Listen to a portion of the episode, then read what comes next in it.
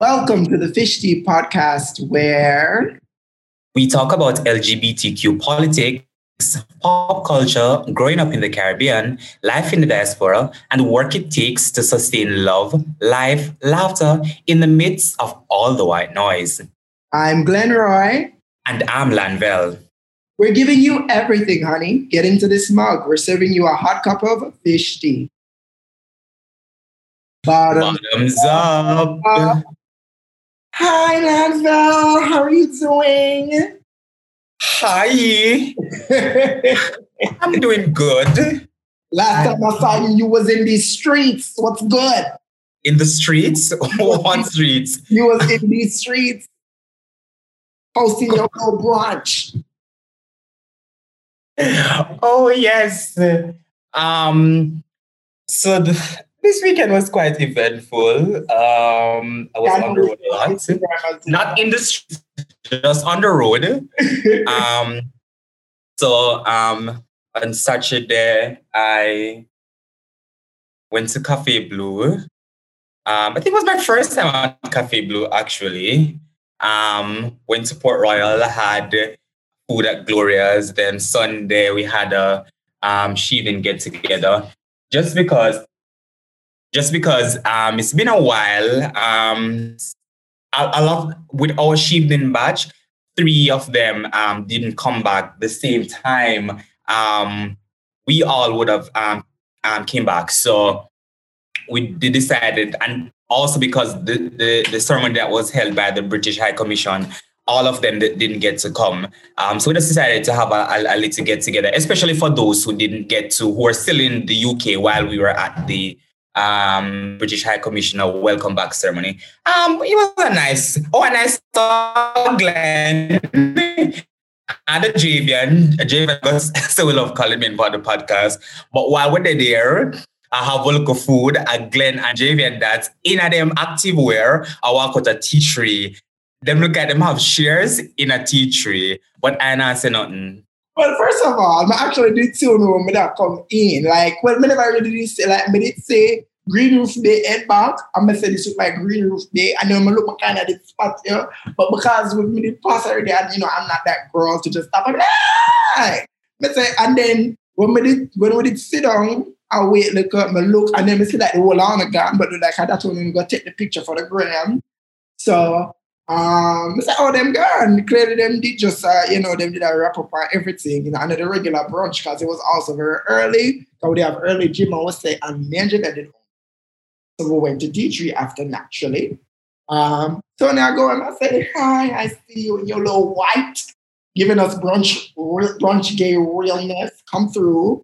Right, but yeah, y'all look like when look, live loving us, but I'm a bottle. That's cute. Oh, oh, gosh. Um, hmm, it was. I had a long week. I had a long day today. It, it it's been a trip. Um, I was at this work thing for three days last week, and I'm gonna just keep it short and say the girls were fighting, but I think in the end the girls came together. But you know, the girls will fight. Um, but I think in the end with this, you know, with girls are always fighting. My love. But in the end, I feel like we developed a forward. So um, I'm up for that. The girls them. Um, and we'll see what ends up coming up out of that. Uh, but yeah, where sometimes sometimes I'll just be having like a you know, really fun day and then by the end like somewhere in the midnight I just feel drained. I think I'm having one of those. So bring me up in Christ, bring on the blessings of the lucky pork because I eat really really true that Listen to me. but tell everybody about the blessings of the lucky the lucky pork. Yeah, you. Speaking of which, well, speaking of something we did mention, remember the last time you did the department did tell me to start a trend with you. So one more on a green roof day update. What's good? How y'all doing? The green roof bay update. Um, we're doing good. Um, yeah, things are pretty. I guess. Um, here you about three times in the What happened? No, me hear you say yeah about three times. What you say? Let me hear you say yeah about No, no, no, no. I, I, I think, I think being in the us being in the UK and now being back in Jamaica, it was kind of a, a like a shift because, like in the UK, you don't necessarily have any worries um, apart from um, finishing school and stuff like that.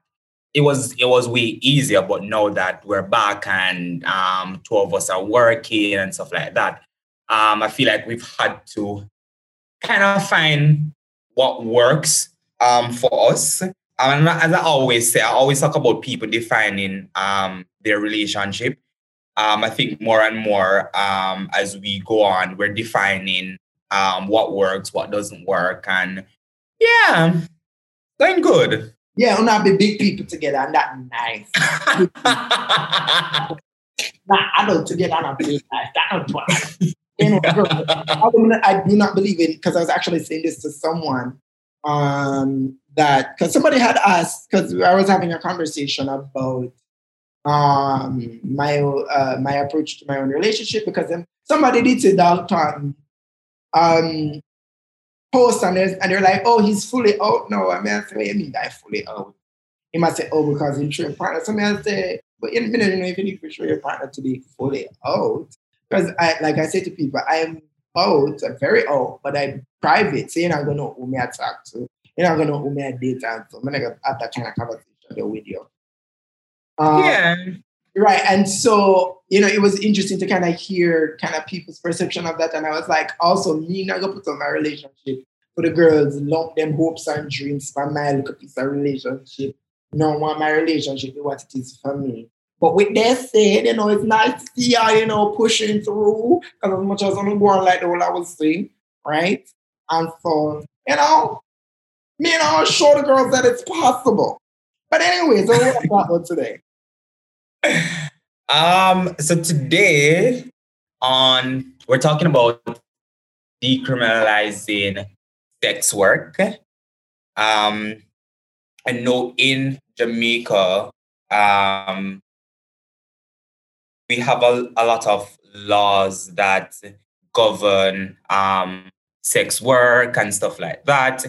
Um, I think when when we when we look at New Zealand, they have possibly, um, or what others have said, is the best model of what decriminalizing sex work um, should be. Um, there are other countries who have who fully criminalize um, sex work. There are other, countries that partly criminalize sex work. There's the Swedish or Nordic uh, model that criminalizes the buyer of um, sex work. There's legalization of um, sex work, which means that the government has a lot of control in um, the sex work industry. And then there's decriminalization, um, with in country like um, New New Zealand, which I have said um, before, a lot of um, people have looked at what New Zealand is doing and have said that it is possibly the best um, model or closest um, to the best model for what, for in a sense, recognizing that one, um, sex work is work, for recognizing that sex workers should have um, their human rights um, recognized. Um, yeah. So, so why this topic though? Um, what? So just for clarity, this is a part of our health tea conversations um, series that we do, and my question is why this particular topic? Um, I think for a while, and especially I think recently, um, UK in, in the UK, they they want to introduce what's called the Swedish or the um, Nordic model um, of sex, so governing sex work, um, and it's basically where they criminalize the buyers of sex work, um, which would mean that if you're criminalizing people who creating the demand, then people eventually or, or sex workers will not be involved in the trade, right? Um, I know in Jamaica there's kind of a laissez-faire um, attitude or approach um, to sex work. So sex workers are still able to exist um, and to do their and to have a livelihood. Um, but I think more and more the conversation of how do we protect sex work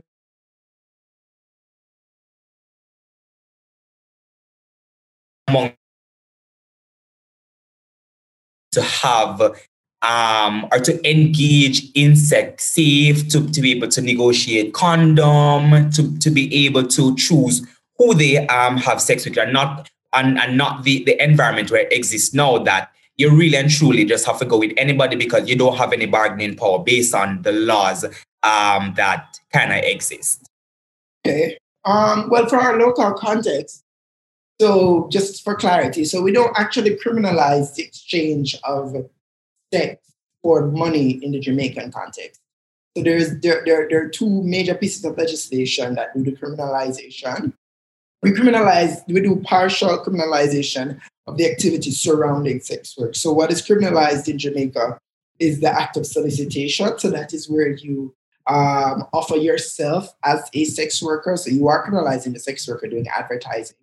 Um, and you, there's also criminalization of uh, um, living off the earnings of prostitution, to use the language of the legislation, and being habitually in the company of uh, a sex worker and also operating a brothel. Um, and so they have criminalized a set of activities, um, also kind of luring people into sex work. But that one is more about dealing with um, the situation where you're criminalizing uh, you're criminalizing pimps. So it's about uh, preventing people from l- procuring or luring people into sex work. Um, but yeah, so that's the local situation. So my question is, what do you say to someone that says, because in a way, there's a thinking that these kinds of laws that criminalize sex work are protective of women. How do you respond to um, people who, who, who come with that side of the argument that you're protecting women from being abused, you're protecting women from being trafficked when you criminalize sex work.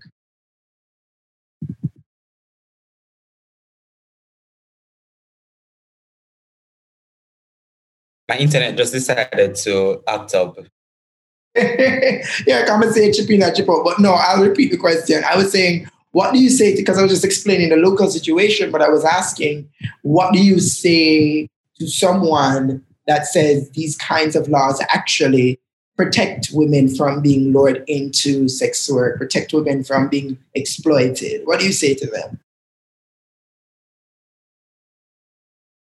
Um, I think for me, what when when when we talk about sex work, we make the assumption that it that is it well, we first we don't view it as work, so we made the assumption that um, women who are sex workers are doing it. Um, they're not doing it of their own um, free will, right? And that women who are involved in the profession don't actually enjoy it, right? Um, and I, I think if it shouldn't necessarily be stopping women from entering the profession, it, it really and truly should be how can we make the the environment how how women operate um, wherever they operate from safe. So they're able to, so with clients, they're able to um, negotiate condoms. Um, and a client can come to them and be like, oh, um, I don't want you, they have to kind of agree just because um, they don't really have no bargaining power. Um, so so I, I think for me, it's, it's, it's less, it's, it's more of protecting women in the profession and making it safe for them to operate. Right. Hmm. No, I, I definitely hear you on that. And I'm also thinking about the fact that so a, a contract for sex work would be would not be enforceable within law. So if me say if we agree to um, you know, so we're gonna have sex and you, I'm gonna get some money from you for it. So even though that transaction itself is not criminalized, I can't enforce that. So when I agree for get a blow job for the fifty dollar, well, fifty dollar. Well, no. when I agree if you get a blow job or, or feel like the the thousand dollar and um you only give me seven fifty, I can't I can't bring it to court. I can't say, well, I can't go to Consumer Affairs Commission. I can't challenge the fact that you would have robbed me $250 because this agreement that we made is unenforceable. And that's also part of the challenge. So I get what you're saying that it, uh, criminalization removes power from the people that you're suggesting that you're protecting. Um, so hmm, another thing that just come up on my head though. Um, why is it that we won't have the conversation about sex work? We, um, we, do, we don't think about it in its broader way. I feel like every time we talk about sex work, it's always we're always thinking about women who are in the corner, which of course that may be um, because of the levels of vulnerability that they're exposed to. But we feel like the porn industry has never been treated in the same way. But maybe I could be wrong. No, no, it's true. It's, it's definitely true. Um, because even stuff like um, OnlyFans I think we see it as a, as we, we know it is sex work, um, but we see it as a size version of um, sex work.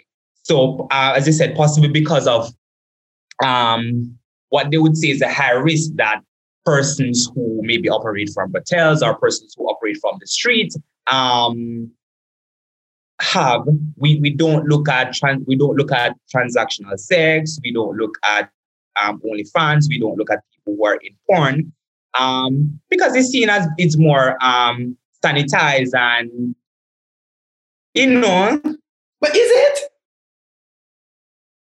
Kind of see? Repeat?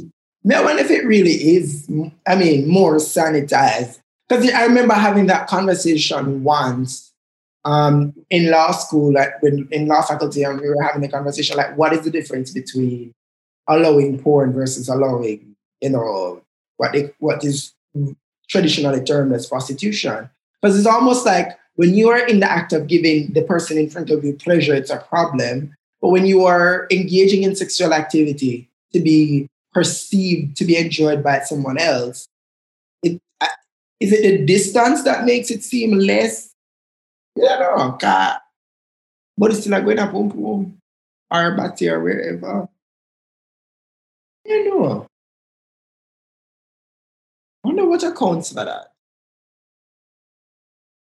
I, I I'm I, I'm not yeah, I'm not sure because we all enjoy. I mean, like growing up, like we used to call it blue movie. A lot of us um and would have whether would have would, would have buy the, the CD or stream it on um, the internet, right? So it's not something that we've, when, when we're watching it, is not an act that we frown upon.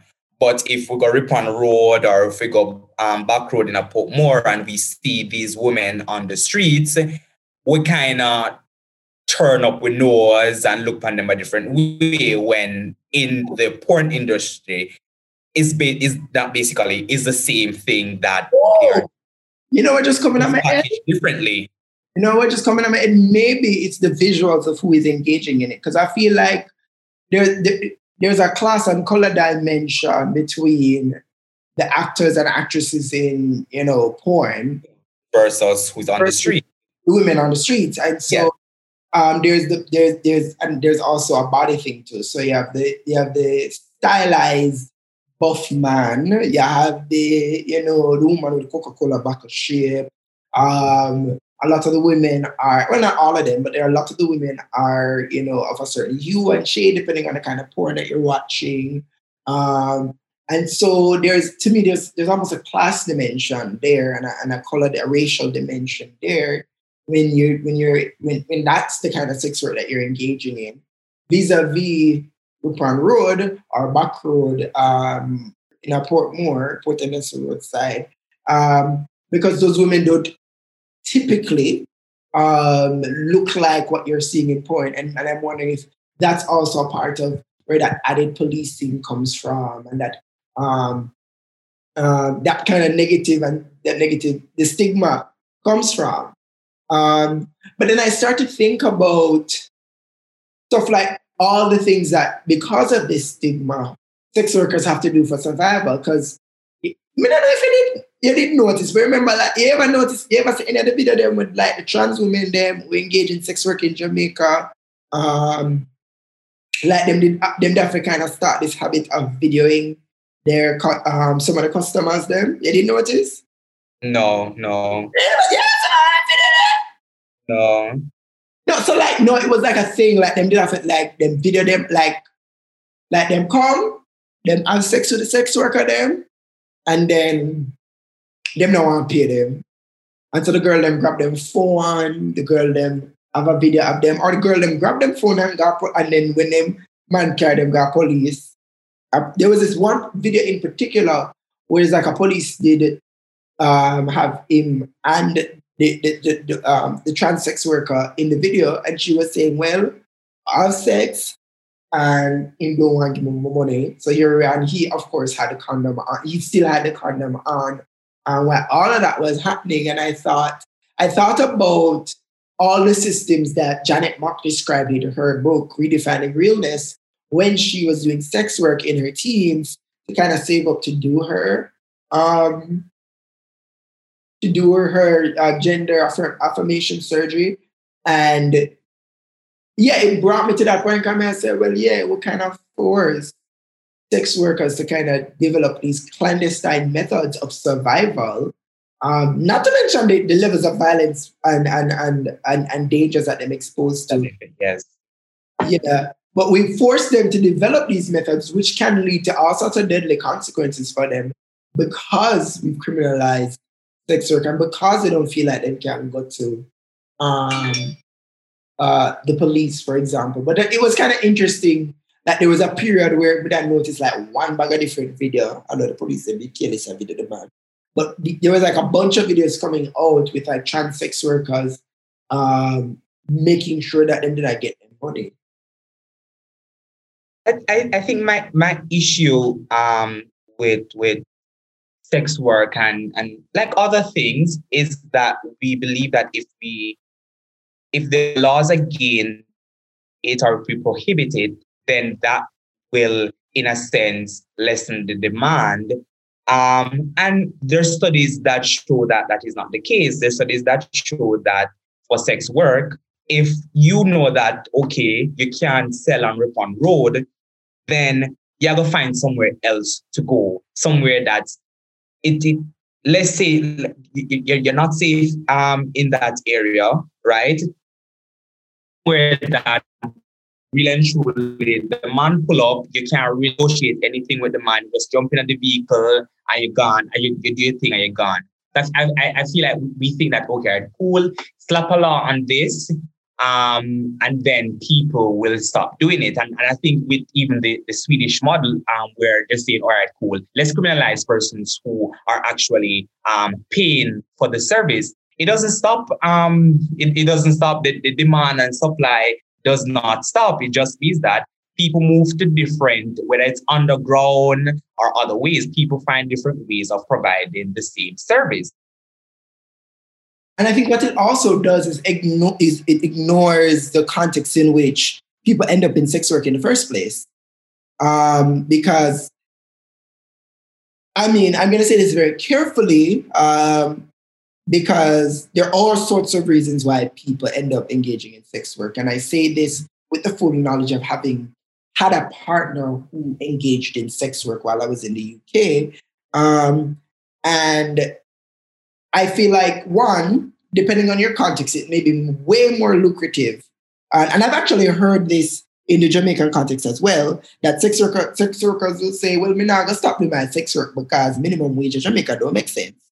And so if I had to stop doing my sex work with me making a one night, mm-hmm. I'm not going to make um, a work minimum wage. So I'm not going to do that, right? So that's one part of the equation. Like um, the socioeconomic conditions don't necessarily ne- support support people wanting to engage in uh, the formal economy in a kind of way. But then it's also, if we look at an inequitable education system, if we look at um, some of the challenges that women face, um, and if we look at the fact that not every woman is like, because of the inequitable education system, there, and of course, I'm talking about women, but women aren't the only person who engage in sex work, but predominantly, um, there's a high representation of women in sex work. Um, and because of those limitations within the system, um, they end up in sex work because you know they weren't necessarily given um, the same amount of opportunities as others. Um, and with that being the case, we want to criminalize them without actually addressing um, access to social services, yes. addressing yeah. access to education, addressing um, what kind of programs and interventions do you develop that even if somebody engages in sex work for a period, you can start to transition them out because I mean, I remember my partner saying that sex work is not something that you you well you do for the rest of your life. You know, sex work is something that you do up to a point because um, you know, maybe you have a goal that you want to reach. Maybe you want to send your kids to school, maybe you want to send yourself to school. Um, and you do sex work for a period, but you also recognize that, that within that context, the younger girls tend to do better, the younger sex workers tend to do better um, for all sorts of reasons. Um, I mean, like many, there are certain jobs, like certain service jobs, where you know younger, more more conventionally beautiful people do better, and so, um, yeah, try and get out of it. And then a part of the conversation is what kind of support system is there for somebody who has engaged in sex work. The system don't put them in a situation where they say, all right, pussy good, pussy tight, pussy fresh, and let's sell it on something I can get from it. Right? How do you support a person with that context to then say, all right, they make enough money. Um, let me use this money to start a business. Let me use this money to invest or whatever. However, however well she's able to do all of this. I think outside of looking at sex workers as a potential vector for like HIV, I don't know if we've done, and maybe I just I'm unaware. I don't know how much work we've done with sex workers um, to address their broader needs, their educational needs, their employment needs. Um, uh, what what does it mean for you to um, look for a job after having done sex work? Um, is you know, previous job status discrimination something that we've even considered within our context, you know? So me, I look for, so I've done, I did sex work when I was, you know, 18 to 21. Um, and in that time, I sent myself to school, and I forgot to get a student loan and then focus somebody, right? And now I'm looking for a job. I'm qualified. Um, I was able to do a couple of internships and they never catch me. But now I'm in front of you and you're telling me, because you're a sex worker or used to be a sex worker, I can't employ you. Um, and what kind of policies and frameworks do we have in place? And I think that's also a part of the conversation that is. Yeah. And and and just going back to, to what you said, I remember um, listening to this TED talk. Um, this lady from I think East London, and she was saying that she was saying um, the same thing about working gainful. Well, what society would, would consider gainful employment. But then she saw sex work as more lucrative and she decided to engage in it. Um, but she also mentioned that we, when you when you talk about transitioning out of um, sex work, the fact that for some individuals they are slapped with criminal charges, and we kind of know how it's not easy for persons with criminal charges to kind of secure gainful um, employment just because um, they have um, a record. So even if you want to um, engage in it, right, transitioning out is kind of hard because you have all these um, criminal offenses um, against you. And as you also said, like there's nobody who is going to sit in front of an employer to be like, okay, my previous, your, your previous, um, nobody's going to speak about sex work being their previous um, form of um, employment, um, really. Right. So right. So even then, so and then also when we because there are all sorts of other things that come into play now. Can you start me up now? Can I think about what it means as we develop systems of um, know your know your know your client, the KYC forms, and we talk about stuff like um, providing um, support to sex, um, providing yeah for your employment letter and stuff like that. You need to be formally banked what does it mean for a sex worker now to want to engage in the formal economy when you've criminalized her activity? You've criminalized living off the earnings of prostitution.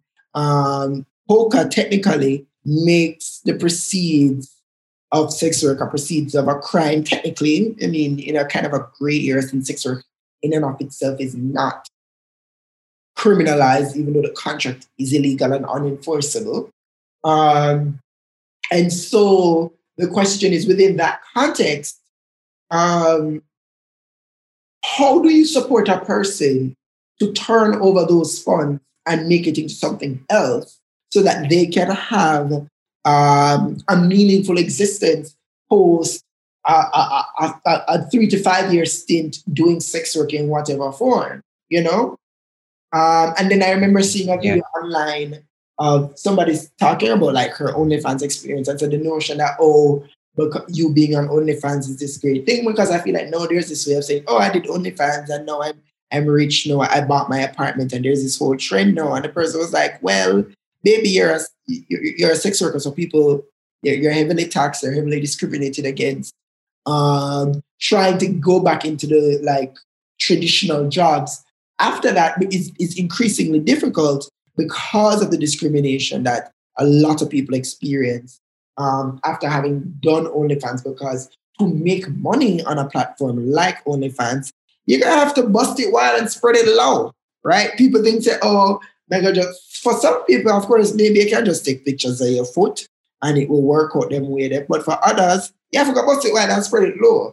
And then because of our attitudes to sex, um, how do you then traverse the rest of the world after um, people think say because I say up in you one one time that means say your value as a human being is diminished, your capacity as somebody who you know can be can contribute to my company, can contribute to my um the space that I'm working in is diminished because people say all of them.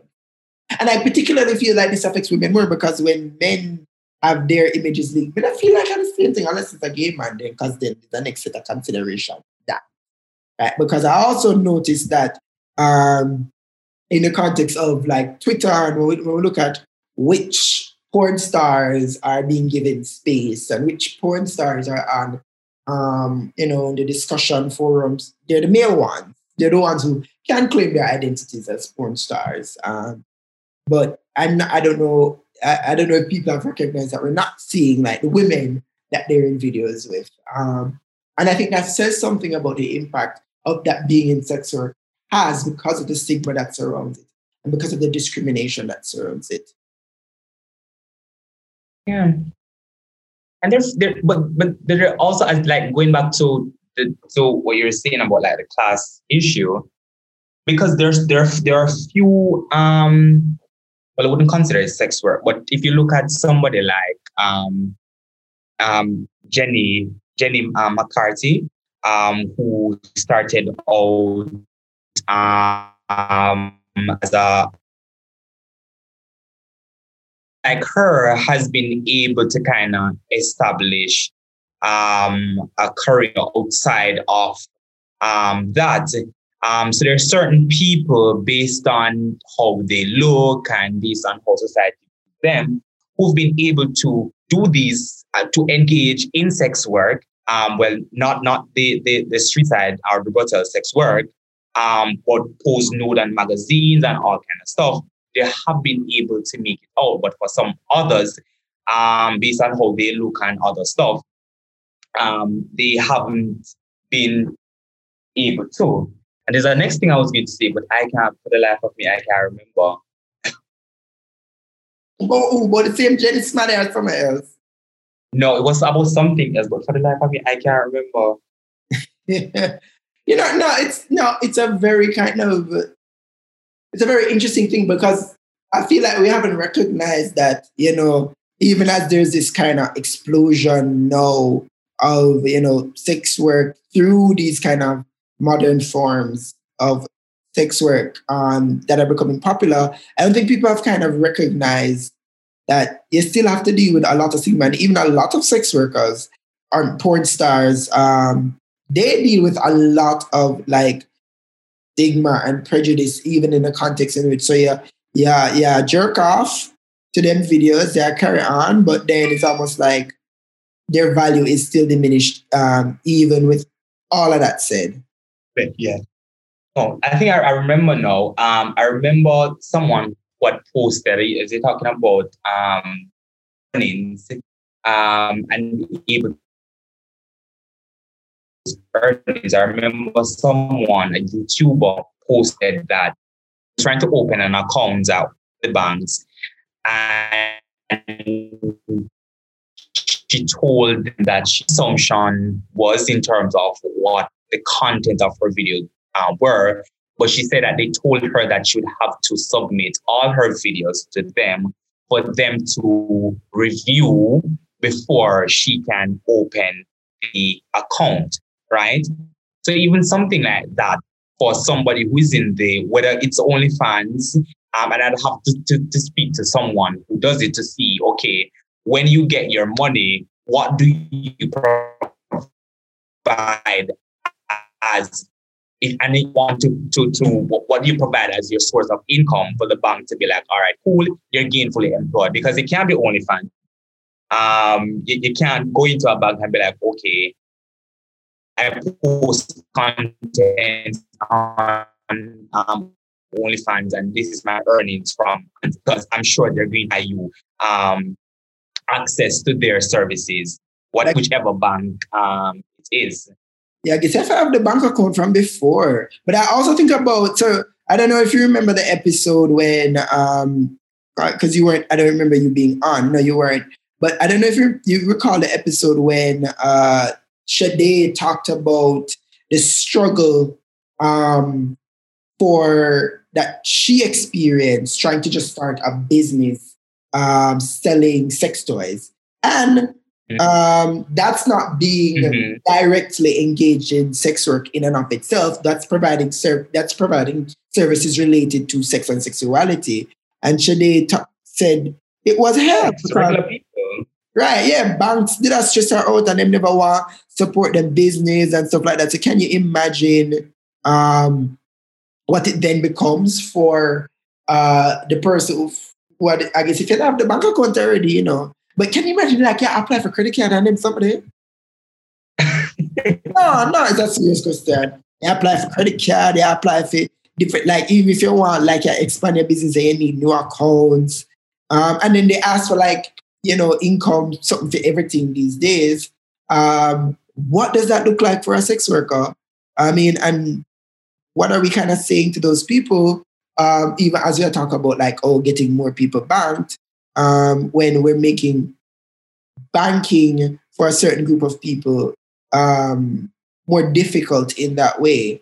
And I think that's a part of the conversation that we don't talk about. We only talk about sex workers um, in the context of HIV. And while that is important, I think um, we have to kind of recognize that aspect of it as well. And just to kind of point out for our listeners that based on all of the interventions that has happened with sex workers within the context of HIV, um, their um, prevalence rate has been significantly reduced to almost near to where um, Gen Pop prevalence rates are.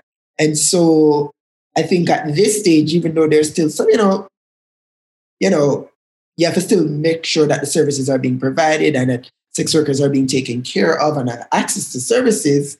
I think there's a clear need to look beyond them as vectors. And I think that's a part of the difficulty. When you kind of see a community of people yeah. as vectors, you don't, you miss out on all the opportunities to engage holistically um, with their lives.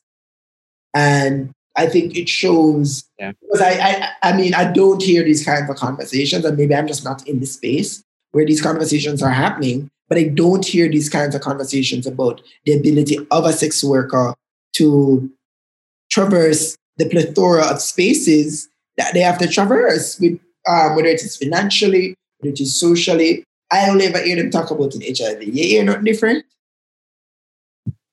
No, that hasn't been the case for me. And I think it, when I so I think last week Friday when I attended the the enabling environment and human rights um, launch, it was good that they spoke about the interventions in a sense being led by people most affected um, and possibly in possibly interventions for sex workers possibly need to have more sex workers leading the discussions. And, I, and I've said I've said a lot of times that we who go to the universities and have degrees in the different fields, sometimes we think that we are authority on a lot of things, and we know even sometimes when we are a part of that population, um, sometimes we're privileged, so we don't, we're not facing the same challenges that they're facing. So sometimes it take we need to take a step back, not because like you are gay necessarily means that you understand the reality of a gay man who lives um, in Denham Town or a gay man who lives in Auburn. No, you grew up um, in Cherry Gardens or you grew up in somewhere else. So it doesn't necessarily mean that you understand their reality. Sometimes we um, who are coming up with these interventions possibly need to take a step back and to hear them out, to hear what they need, and then try to come up with them um, at, at, at the table to, to kind of um, fit into what they need rather than be like, all right, cool, this is it. Um, um, sex workers are more um, at risk for HIV. Let's focus. And, and, it's not, I feel like even um, the, the, the, the LGBT community in general, like everything, we're, we're so centered around HIV and AIDS and other STIs, like nobody looks at what other health issues affect LGBT persons. Like it's not only um, HIV, um, AIDS, and other STIs alone. Like we exist outside of that. So what other health issues um, affect us? Cancer affects us also. Diabetes affects us also. Hypertension affect us also. What are we going to do about those? Exactly. Right. Um, so yeah, yeah, I, it, it, it, it, it's definitely something that I feel like the, the con- even as we talk about the conversation of decriminalization, I think it's it's a conversation beyond decriminalization. Even though I mean there are all these other concerns about what legalizing, because then there's decriminalizing and then there's legalizing, and the two are kind of slightly different. Mm-hmm. Um, and mm-hmm. um, legalizing may suggest some, you know, other actions that may need to happen, whether it is allowing sex work contracts to be enforceable, that's maybe one part of it. Could be, um, and then there was a conversation about taxing sex workers, and then some people feel mm-hmm. that that's not a service that you tax. I mean, um, I I just say I don't. I've now decided to mean I have no opinion on that particular conversation there.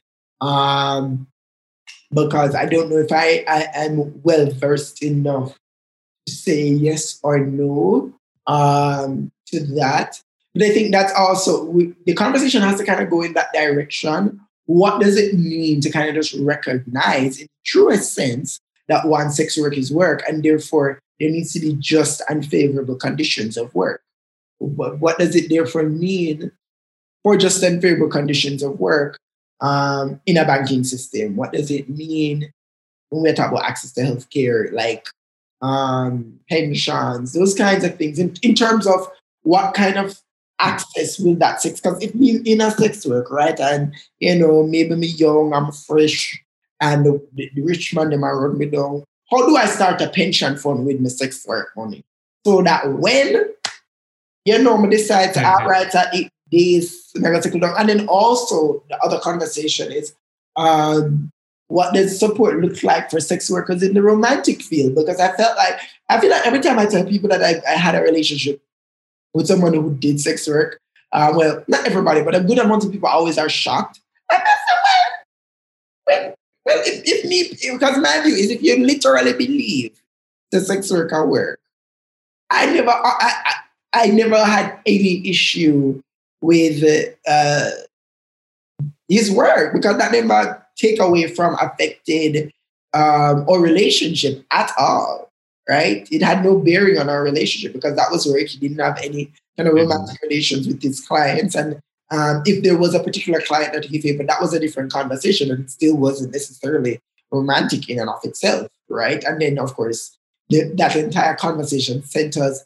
certain type of monogamy, right? But even that, what what kinds of relationships um, are sex workers engaging in in terms of in their romantic lives? Um, are they more exp- exposed to gender-based violence? Are they not? Um, you know, what are those experiences like? Are they able to control their finances um, in that way? You know, so those are the kinds of conversations I think that we have to start having. And you mentioned mental health. What is the mental health um, situation of sex workers outside of the, you know, the health burden related to HIV? Um, when you provide a service like that, including a service in a context where your body can be exploited um, and, and people blur the lines of this is the specific service provided. Me say your body may suck another and your body has something I give a body wash. That is it. And then you, you force me to, to the body wash. And then what, what kind of psychosocial support do you provide to sex workers when they're sexually abused? You know, you know, those kinds of conversations I think it's also a part of it. You know, what yeah. where where do we go with that? And I feel like um, once again, maybe the conversation is happening, maybe uh, me just in another room when it happened, maybe recommendations are being made. But I feel like it it has to go beyond all right, you can't sell pussy now, right? It has to be um, if I am serious in considering this a legitimate job, and like in every single job, exploitation can happen, and therefore I can find ways to address the levels of exploitation that happens and reduce that exploitation for the people who participate in it.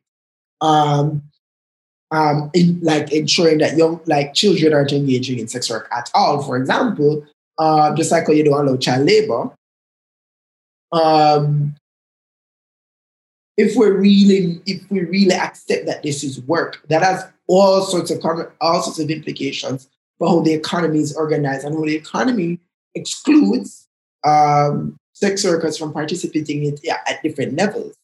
Um, and then what does that mean? It's like when you're gonna have laws that say you can't live off the earnings of sex work, right? What that mean from a picnic? What that mean from a sick mother? Yeah, go school. No, they, you know what that means from a sick mother. Right. You know, that, that's a that's a part of it. And then of course I know when when you're sending people to school and I pay the contribution, they're not asking where your source of funds. Exactly. I don't know if some schools do. I don't know. You think Uptown School do that? Mm, well, no, because no one mother did, did, them did ask my mother bag a question for one school where when, when my brother did a start primary school and that time, I don't know if all of this necessary. So maybe some uptown school asked me love. Can you imagine them at the day can come to school because your mother a sex worker? Or your father a sex worker, your father a porn star? You're right, dude. Okay, but I, I, you know, funny enough, there's a, when I'm, I'm not sure I should call her name on the podcast. Um, but I think, well, everybody or most persons would know about it. Um, and she has the OnlyFans page, and you're talking about um, child in school, and, a lot of persons were talking about what her child um, is going through, um, based on her being on um, OnlyFans. I know at one point um, content from her OnlyFans people was there and um, she did a, a whole write up in the Star and stuff like that. Um, and a lot of people are talking about the teasing or jeering that her child um, is possibly facing um, at school. Uh, but I also wanted to touch on the, the argument um, against um, like decriminalizing or legalizing um, sex work um, that it now provides an avenue. Well, more people um, will start to um, enter the profession, and also about people being trafficked because um, they're in the profession. And a lot of persons have been saying, well, you have laws against trafficking and stuff like that. And if you're also making um, sex work safe, then the concern regarding how many people are entering the profession shouldn't necessarily or wouldn't necessarily be a concern. Yeah, but I also feel like at the end of the day, if we're going to be very honest, and I'm going to choose my words carefully, it's not like sex work is a it, just there are jobs in society that people perform but are not necessarily celebrated right? So for example even though we all know that it's necessary for you to have somebody to um, take up take up the garbage for example um, it's not a um, garbage collection is not a celebrated job right it's not something yes. that um, you say, oh gosh, when if a witness say when I grew up, I want to be a garbage collector, you're not, you're not gonna cheer for joy, right? And I don't know that because of our current attitudes to sex and sexuality, that we'll ever get to a point where sex work is a celebrated job. It might be a job that we don't frown upon as much and have less stigmatizing attitudes towards. But I don't know if it will become that job that you want your child to go after. And so, I mean, we need to also recognize that even if we legalize or decriminalize, that does that won't make people want to do a job that gen- that um, still has all sorts of social stigma around it, all sorts of certain negative social connotations around it. Um, what you do though is make it safe for those persons who um, either for the few that will do it because they want to, but for the majority, or for not gonna say majority, but for the significant number of persons who are doing it because of their circumstances. Um, and I think there's a way in which when we criminalize certain activities, we end up hurting the most vulnerable set of people that we say we're concerned about in the first place. And that I mean, say. Yes. So, yes. Yeah, I, I don't know that criminalization are gonna make sex work be the it job, right? It's it's a false narrative. It's not gonna make it be the it job people are gonna say, all right, me can make a little change. All right, me so me can do so it work for me. And so, but I don't know that if it, all of a sudden every girl I go say, all right. They want it yet. Done them course them go go upon the road, no one carry. And no, I don't think that's going to be it. I don't know. right? Because them are gonna have all sorts of other social sanctions, regardless. Even if you put certain protections in place, those social exactly will still be in play, right? Certain people just not gonna do the job. Certain people won't want to do the job.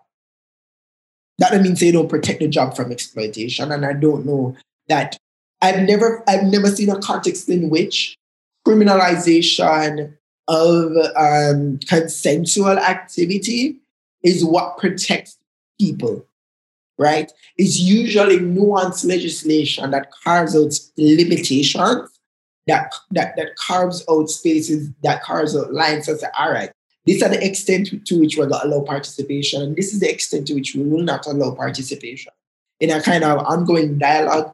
That is what usually kind of gets into the nuances of how best do you protect the people participating in there. But blanket laws that criminalize activity, I've never seen that really work. But then that's a different kind of conversation about love. No, yeah, yeah, the same thing. Actually, the same sentiment. I always said it. Not because um you prohibit it, that means that people will people will find it's the same thing when they grow up and they never want to watch Young and the Restless. They never want to watch Days of Our Lives, right? I used to still catch up. I used to still know what Stefano do. I used to still know what Brooke and, and, and Ridge do. You you find different and it's the same thing. Oh, Brooke, uh, Brooke is in, Um, Poland. also, they never want you watch. Open? They never want you watch Poland the beat. No, What you mean? no.